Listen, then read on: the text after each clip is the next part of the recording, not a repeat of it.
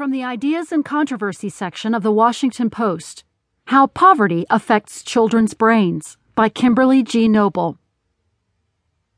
What if we could draw a line from key areas of a low-income child's brain to a policy intervention that would dramatically reduce his or her chances of staying in poverty, dropping out of school, and entering the criminal justice or social welfare system?